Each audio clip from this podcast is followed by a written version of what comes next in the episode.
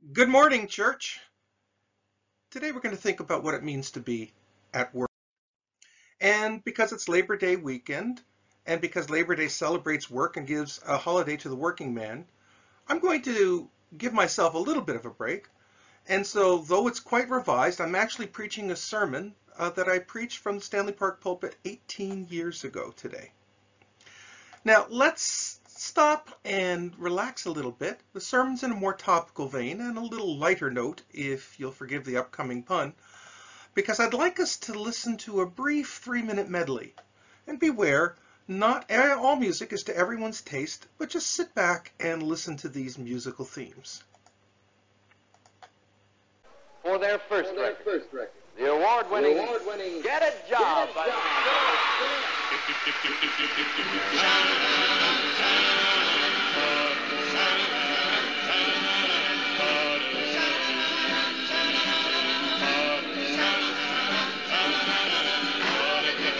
Thank you.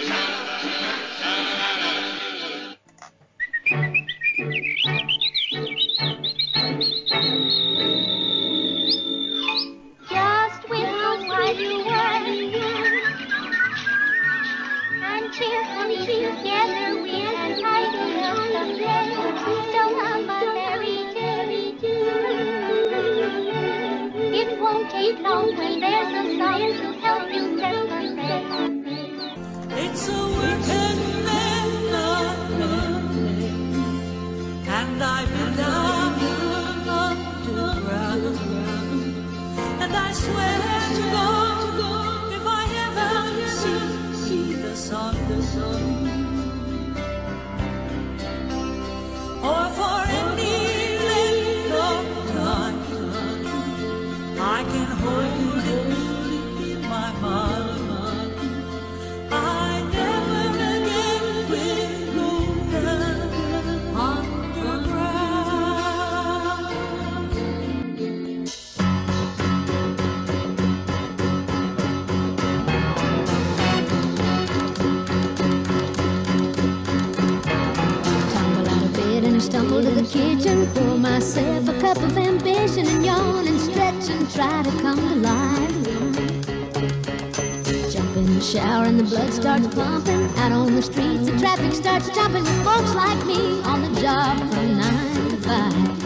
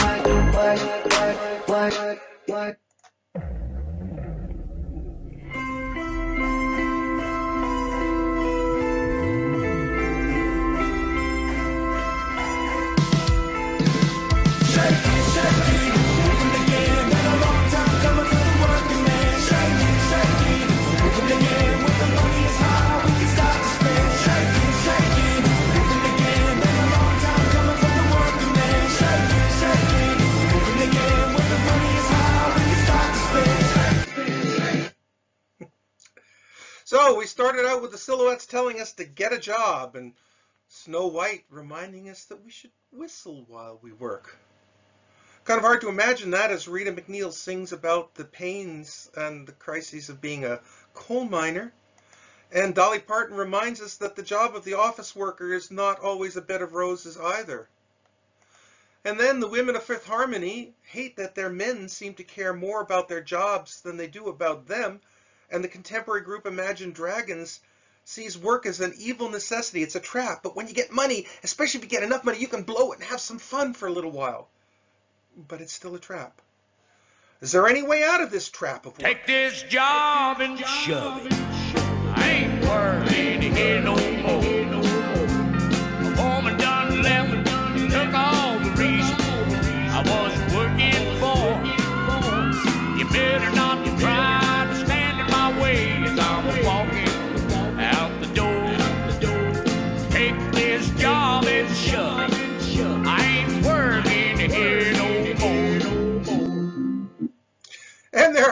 Many other songs like that, but it's not just song work. And it's not just music. There's television shows and movies that deal with the subject. And of course, we think of sports as a game, but it's really a business. And the business of politics is about the business of work and our economics so much, isn't it? So much of our lives revolves around our working lives. God think about it. Now, some of us may not have started our official working lives yet, but that first morning when you go to school, or when mom tells you to pick up your toys, you have begun your working career. And some of us have left our official working careers behind. But many of us also find our days busy with jobs, sometimes paid and sometimes not. Now those jobs are a fascinating thing. Sometimes they're in the context of our church, we do a job.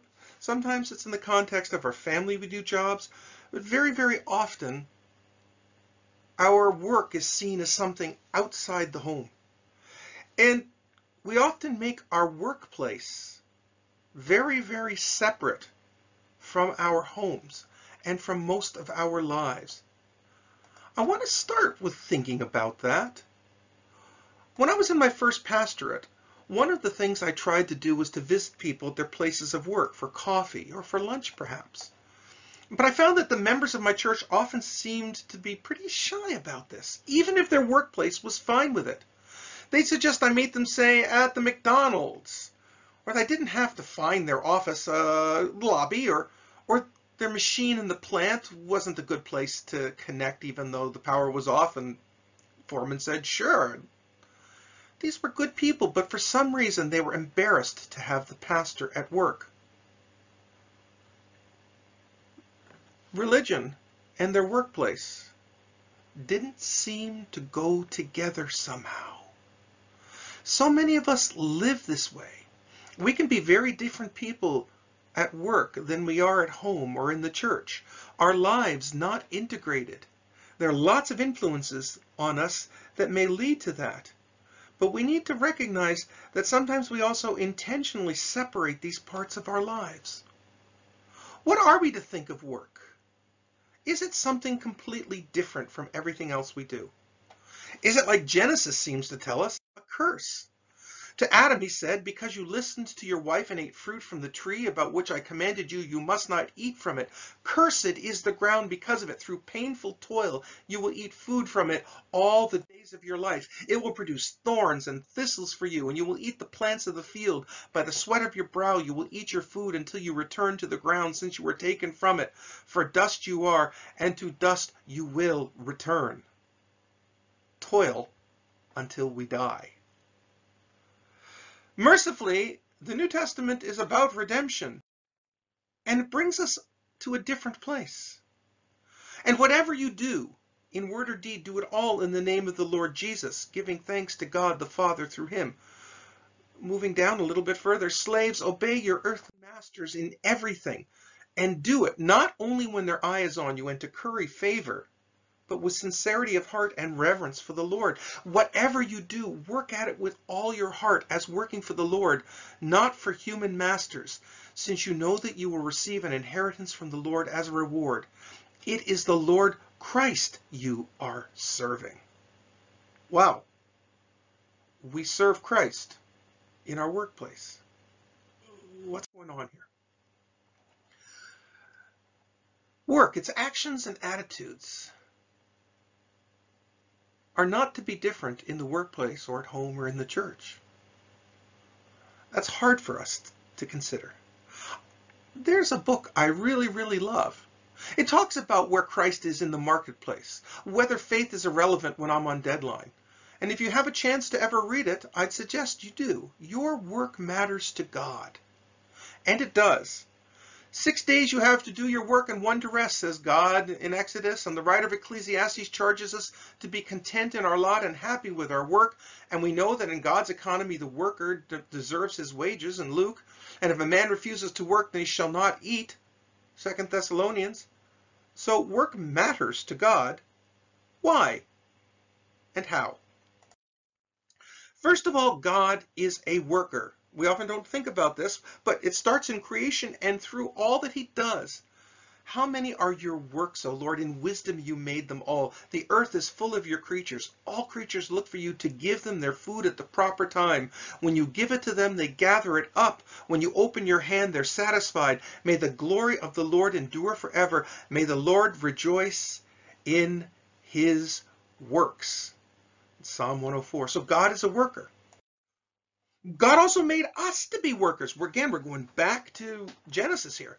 Then God said, Let us make mankind in our image and in our likeness, so that they may rule over the fish in the sea, and the birds in the sky, over the livestock, and all the wild animals, and over all the creatures that move along the ground. So God created mankind in his own image. And God blessed them and said to them, Be fruitful and increase in number. Fill the earth and subdue it rule over the fish in the sea and the birds in the sky and over all the living creatures in Genesis 1. God made us to be workers. God's a worker. He made us to be workers. This is significant. God created us to be his co-workers. Psalm 8. What are mere mortals that you should think about them? Human beings that you should care for them. Yet you made them only a little lower than God and crowned them with glory and honor. You gave them charge over everything you made and put all things under their authority the flocks and the herds and the wild animals, the birds in the sky, the fish in the sea, and everything that swims in the ocean currents. God, the Creator, put us in charge over His creation. Yet He continues to work in it, we read. Pretty significant but does this include all work? I mean, I've talked about creation mostly. We have seen three reasons why our everyday work is significant. The fact that God is a worker argues for it. The fact that people mirror God when they work argues for it. And the fact that people's work is an extension of God's work argues for it. But how far can we press this? Are we to think that God smiles on every sort of work that humans do? And let me answer that by making three qualifying statements, all right? I want to say that first, all legitimate work is an extension of God's work. And by legitimate work, I mean that work that somehow contributes to what God wants done in the world and does not actively contribute to what he doesn't want done, work that opposes God. Naturally, it goes without saying that most illegal work is the corruption of God's work. The prostitute, the drug pusher, and the professional thief all work, but they contribute nothing to what God wants done. Indeed, they destroy God's creation and purposes. There are other kinds of work that we are sometimes engaging in that, although they are legal, are highly questionable in terms of ethics and morality. Christians in the gaming industry. There are many Christians in Las Vegas who work in gambling. And they struggle, and some choose to leave it because they say, My conscience will not permit me to do this. Others say they have submitted it to God and that God has permitted them to do it. Now, I cannot tell you when work is of this questionable nature, I can't go through a list and say what you can do and what you can't do. When you can support a company and when you have to say, I can no longer justify working for a company.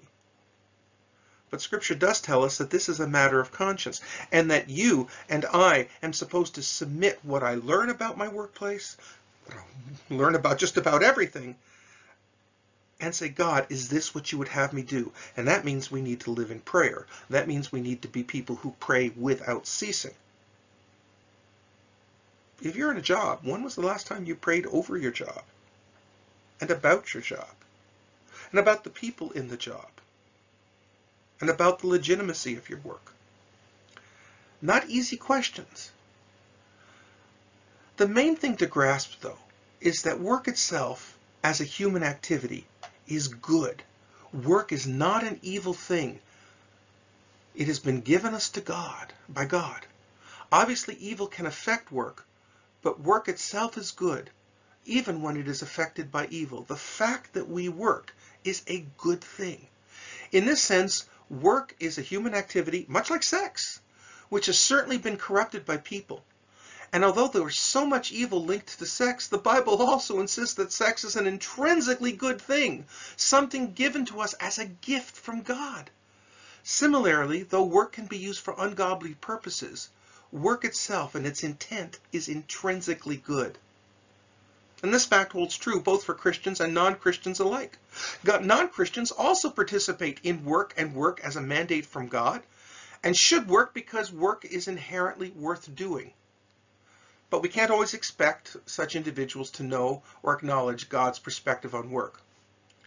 In fact, perhaps most non-Christians in our society have been seduced by the secularism of our society, and they work primarily for self-driven ends, and we're going to think of what that means but the same could be said of many Christians. Nevertheless, in his sovereignty, God can and does use such people to accomplish his ultimate work. And whether or not people fulfill God's purpose for their work, that does not alter the fact that God regards work and the worker as highly significant. Now, because of sin, none of our work completely fulfills God's intentions. Even the pastor, the missionary, may be doing things that are not in line with God's intentions. And we're going to talk about that in a moment too. We can say that God must certainly grieve when he looks at much of what happens in the marketplace and at the conditions under which many continue to work and labor. Many workplaces are evil and the way that people are treated is completely wrong. And I also can't think that God thinks much of the many trivial pursuits that pass for occupations. Uh, I'm an old guy, and I read about social media influencers, people that online, they get paid, their work is to go and travel places and then to post a little video on YouTube or Instagram or someplace like that and say, look at the wonderful, luxurious place I'm staying in. Don't you wish you were here? And the idea is is that it's advertising for uh, some resort. For me, I think that's a very trivial um, approach to what work is, and you'll have to make the decision for yourself whether your work is worthwhile work. And you can no doubt think of other jobs that seem to waste human and natural resources. I'm not saying it's necessarily wrong to work with these items. I just think it's worth asking ourselves whether they are the best contribution we can make to God's work. I also wonder whether God smiles on the way some workers are subjected to agonizing routine and monotony. And if you are an employer or a supervisor, you need to think about this as well. Perhaps it increases efficiency to hire a worker to do the same thing, to put the same bolt in the same nut in the same hole on the same assembly line, hour after hour, day after day. But is this what God had in mind when he gave us work as a gift? Or has this work been corrupted by the fall? Does it reduce the worker who is God's co-worker created in his image to a robot? And how can we affect legislation? How can we affect our workplaces to allow them to become places where people can flourish instead of being reduced to those who are living under a curse? How can we be part of redemption? Third, the connection between work we do and how it contributes to God's work is not always obvious, is it? Uh, you may wonder how your everyday work could possibly contribute to God's work. After all, isn't God concerned mostly with religious pursuits? I find that most secular workers feel this way, particularly those who deal with things like data and things as opposed to people. Workers in the helping professions, such as counselors, social workers, nurses, can usually imagine how their occupations might serve God. After all, by caring for humans in need, they're very godlike in their work. But suppose you're a cashier or a data processor or an actuary or construction laborer. Suppose your job is to sit in a cherry picker all day and repair faulty traffic signals or you're an international currency trader for a bank and you sit in front of a monitor all day, jumping in and out of the market, trying to score a few hundred extra dollars for the bank. How could God possibly care for jobs like these? How could they in any way contribute significantly to his work in the world? To think about that, let's think about the world's view of work in the first place. Why does this matter? because we need to contrast God's understanding of work with the world's view of work. We can be very, very affected by our culture and by the situations in which we find ourselves. The first idea is that work is a jungle. and it's all about survival of the fittest. And if you only go to work to survive, that's the case. It truly is a jungle out there. You have to do whatever it takes to get the job done. Morals and integrity fall by the wayside. God is for Sunday, not for Monday. God isn't concerned with the cash register or the tax man or business practices. And yet as believers, we say this can't be the whole story. God is concerned with all of the world. But some of us are trapped in this idea that work and God cannot mix. There's a second viewpoint. You see it by that the license plate, he who dies with the most toys wins. That was popular a few years ago. Some people go to work to prove themselves. I mean, how does our society define success? Isn't it the wealthy, those who've got recognition or status, who are judged successful? A business person can have a string of broken marriages, be truly friendless, completely morally bankrupt, yet trumpeted as a success. Working to prove ourselves to ourselves and to others is not the answer. Now this one may sound a little bit better. In our society, we hear that we are to work in order to fulfill ourselves. And that sounds good, that it's our work that's to give meaning to our lives. But there's a problem there. Then the handicapped, the jobless, the retired, if they can't do the work, is there no meaning to their lives? And what about those in jobs which don't seem to offer much fulfillment? Is the old song, you haul 16 tons and what do you get? Another day older and deeper in debt. Nope, we need to go a little bit further still. What is the biblical view of work? Well, there are not two kinds of work, God's work and human work. The missionary or the pastor is not to be put on a pedestal. That's not what God intends. Some Christians have this two-story view, uh, and I used to believe this a long time ago. But a pastor is not a better person than a tool and die maker or a nurse because they're doing God's work. And we say, but that nurse could be a missionary. That would be better. Now her work would be somehow more sanctified. It's an old view and a common view of many, and perhaps you have held it, or you know those who do. Well, work in this view is simply a consequence of sin. It's the result of that curse, and it's a punishment. So some work is good work. But that's not what God says. God was pleased with his work. Creation has value, remember? God saw all that he had made and it was very good. And remember, we share in God's work from Genesis mandate in nature to the New Testament mandate saying we are a royal priesthood in our days. You are a chosen people, a royal priesthood, a holy nation, God's special possession, that you may declare the praises of him who called you out of darkness into his wonderful light. We are all saints, Ephesians 4.11 says, and we're all called to do the work of God. Clergy are no better. Peter in 1 Peter 2.9 goes even further, saying we're a royal priesthood, called to lead godly lives among the pagans, those who don't know Christ. But even there, we need to be careful. Now, we can't then divide work into the easy division of sacred and secular. All good work is God's work. What can we say about work then? Some Christians, taking that Second Peter passage and others, decide that all work is going to be made sacred. And I don't have a job because work is good. I don't have a job because God wants me to work. I have a job because it's where I can share the gospel. And you've heard of street preachers? Well, here's a desk preacher.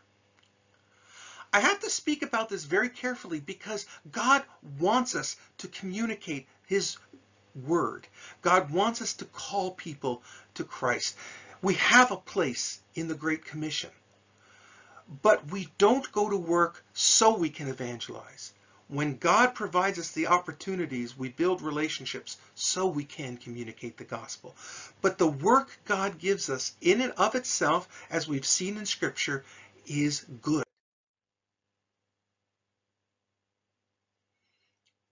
Denying that denies what God has said and the value God has given us in creation. Whatever you do in word or deed, do it all to the glory of the Lord Jesus Christ, giving thanks to God the Father through him.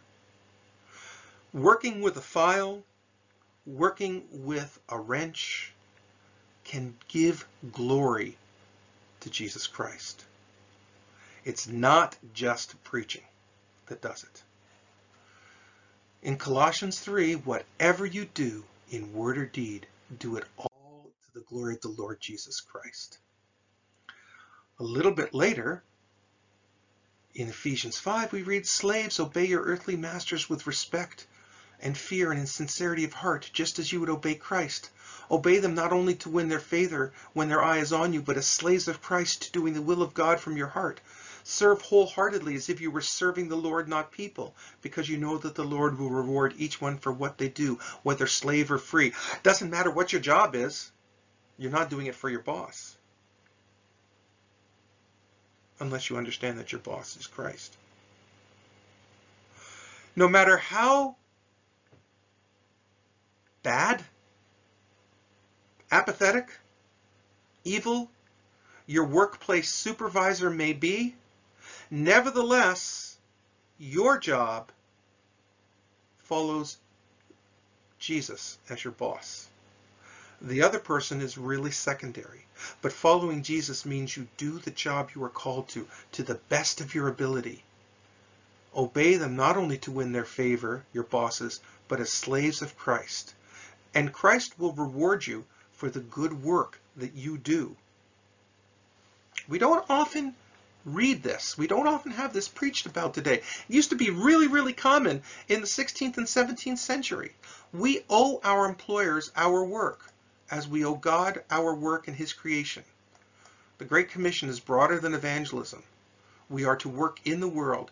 Ditch digging or bus driving or teaching is for God to glorify Him in the way in which we act. So if our work is to glorify God, it means our attitudes need to be examined and changed. It means we need to go to prayer. It needs we need to say, Lord, how do I serve you in my workplace? And not just by preaching. Though God calls us to be people who are compassionate and reach out to others. But how do I serve you in the tasks you have given me to do because God says there is value in their tasks. There's an old story.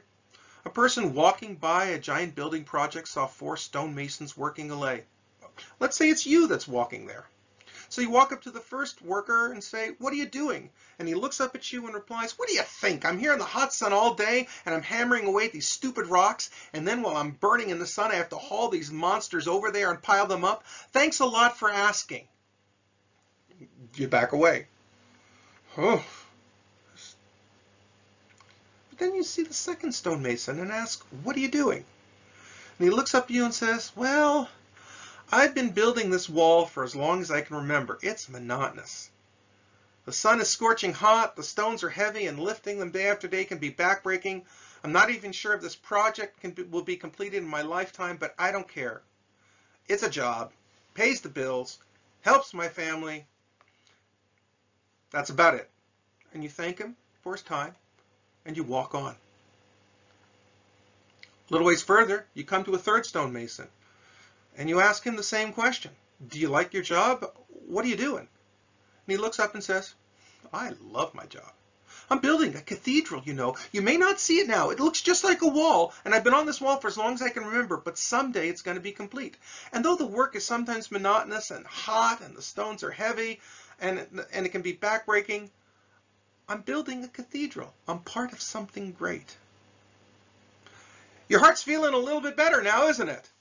It's a great thing. There's still one more person near the end of the wall. So you walk up to him and you say, what are you doing? And he says, well, I saw you talking to my friends down there. I'm doing what they're doing. I'm shaping this rock into to blocks. And then he looks up and says, they're going to be a wall. And that wall's becoming a cathedral. And so you can say, I'm building a cathedral.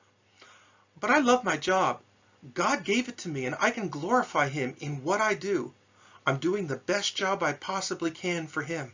And sure, I've been working on it as long as I can remember, and the work's monotonous, and it's in the hot sun, and the stones are heavy, and it can be backbreaking, and I'm not going to even see this project completed in my lifetime. But I know that right now I'm doing what God wants me to do, and it glorifies Him. And that's what counts. four different views, each one progressively closer to the understanding of who God calls us to be in our labor, whatever labor He gives us. Our work is to glorify God. All we do is to glorify God. What would happen if we determined to glorify God in our work? And whatever you do, whether in word or deed, do it all in the name of the Lord Jesus? Whatever you do, work at it with all your heart as working for the Lord, not for human masters? If you're radically dependent upon God, your work glorifies God and you serve a higher purpose. And just as we look at personal relationships, sometimes we have to take action if we can't glorify God in our work. We can't work in a place that will harm our spiritual lives, and then we have to choose to follow our conscience and step away. We can't be partnering with darkness. But can we make our work glorify God? Then let each be convinced in their own mind. You need to understand that you are called to examine the work you do and submit it to God. Well, we're just about done here. But one more thing. You may recognize this little tune. God wants us to be productive. How do we do that under horrible circumstances? Or just circumstances we don't like? It's from the movie Bridge on the River Kwai. It's a catchy tune. Just whistling, really. Sort of the kind of whistling that Snow White was telling us to do. The kind of whistling that people hard at work might do to keep themselves occupied, especially if they don't have um, earphones on and are listening to uh, their phones. Now, in the movie, it's the Second World War. A battalion of British soldiers was captured by the Japanese.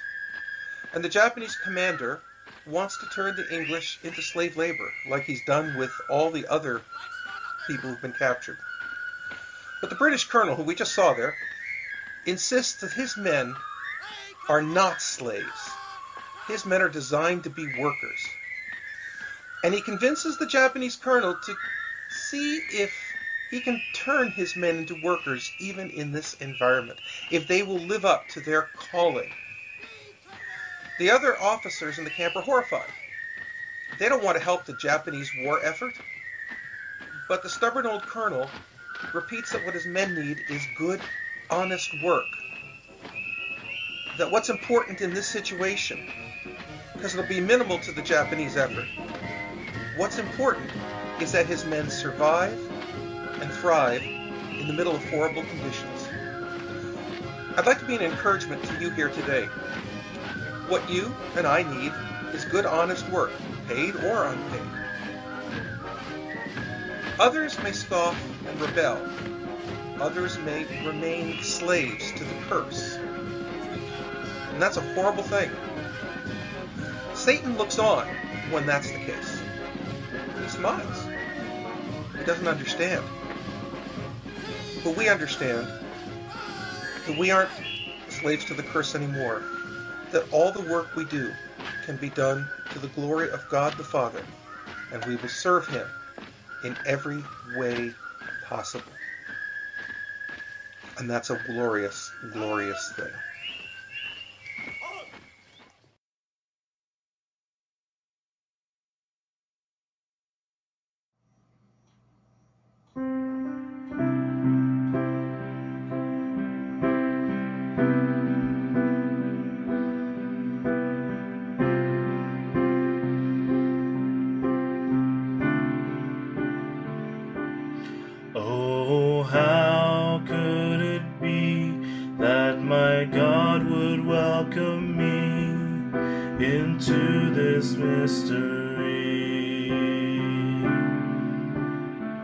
Say, take this bread, take this wine, now the simple made divine for any to receive.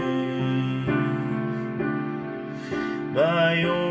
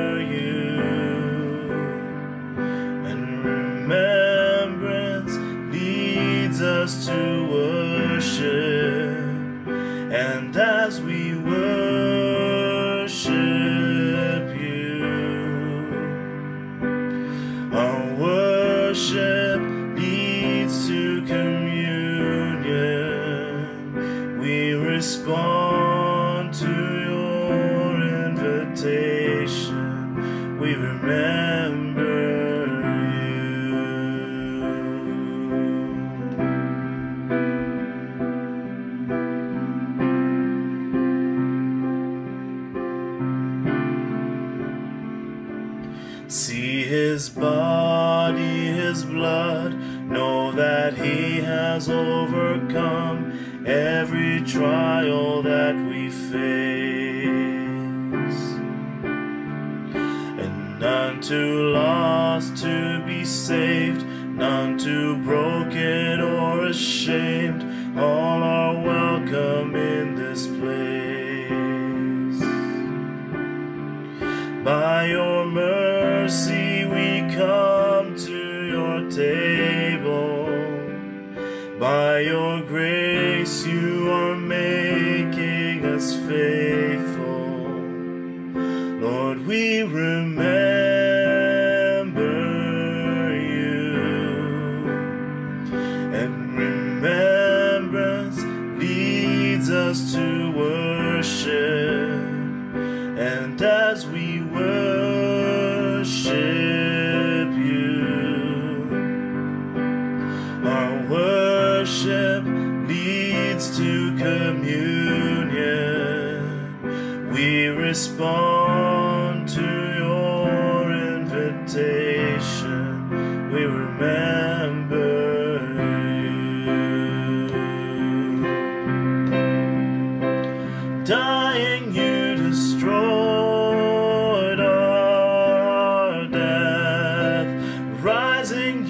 you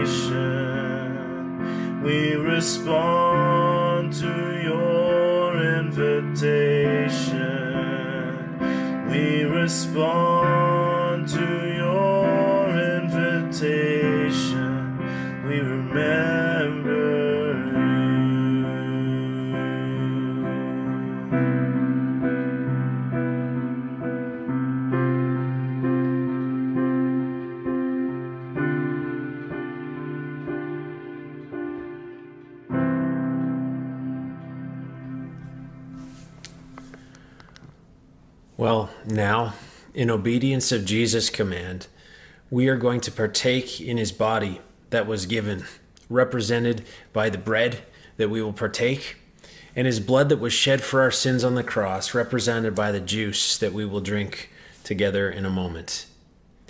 I would invite you to now get these elements ready at home, and then we'll proceed with the words of institution. To its blessing and fellowship. All disciples of the Lord Jesus who have repented of their sins and are following him in newness of life by the Spirit may come and partake of this table. This is not our table, but the table of our Lord. The Lord Jesus, on the night he was betrayed, took a loaf of bread. And when he had given thanks, he broke it and said, This is my body that is given for you. Do this in remembrance of me. I would now encourage you participating at home to return a prayer, either aloud or in the quietness of your heart, a prayer thanking God for the bread, symbolizing the body of Jesus given for us. Let's pray.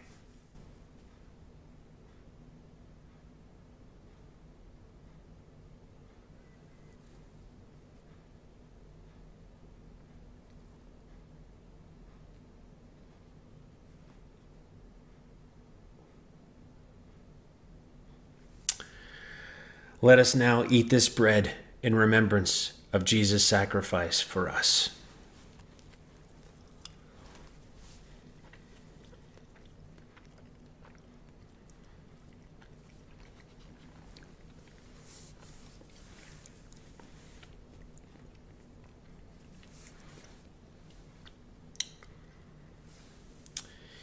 In the same way, Jesus took the cup also after supper, saying, This cup is the new covenant in my blood.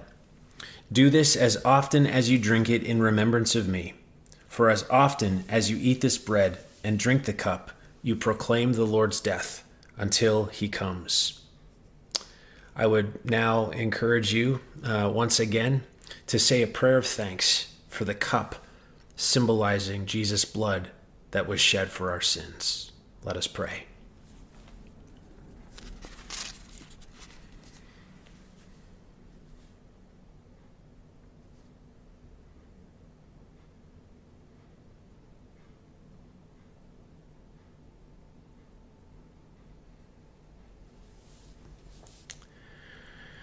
Jesus said, This is my blood of the covenant, which is poured out for many for the forgiveness of sins. Drink this in remembrance that Jesus' blood was shed for you, and be thankful.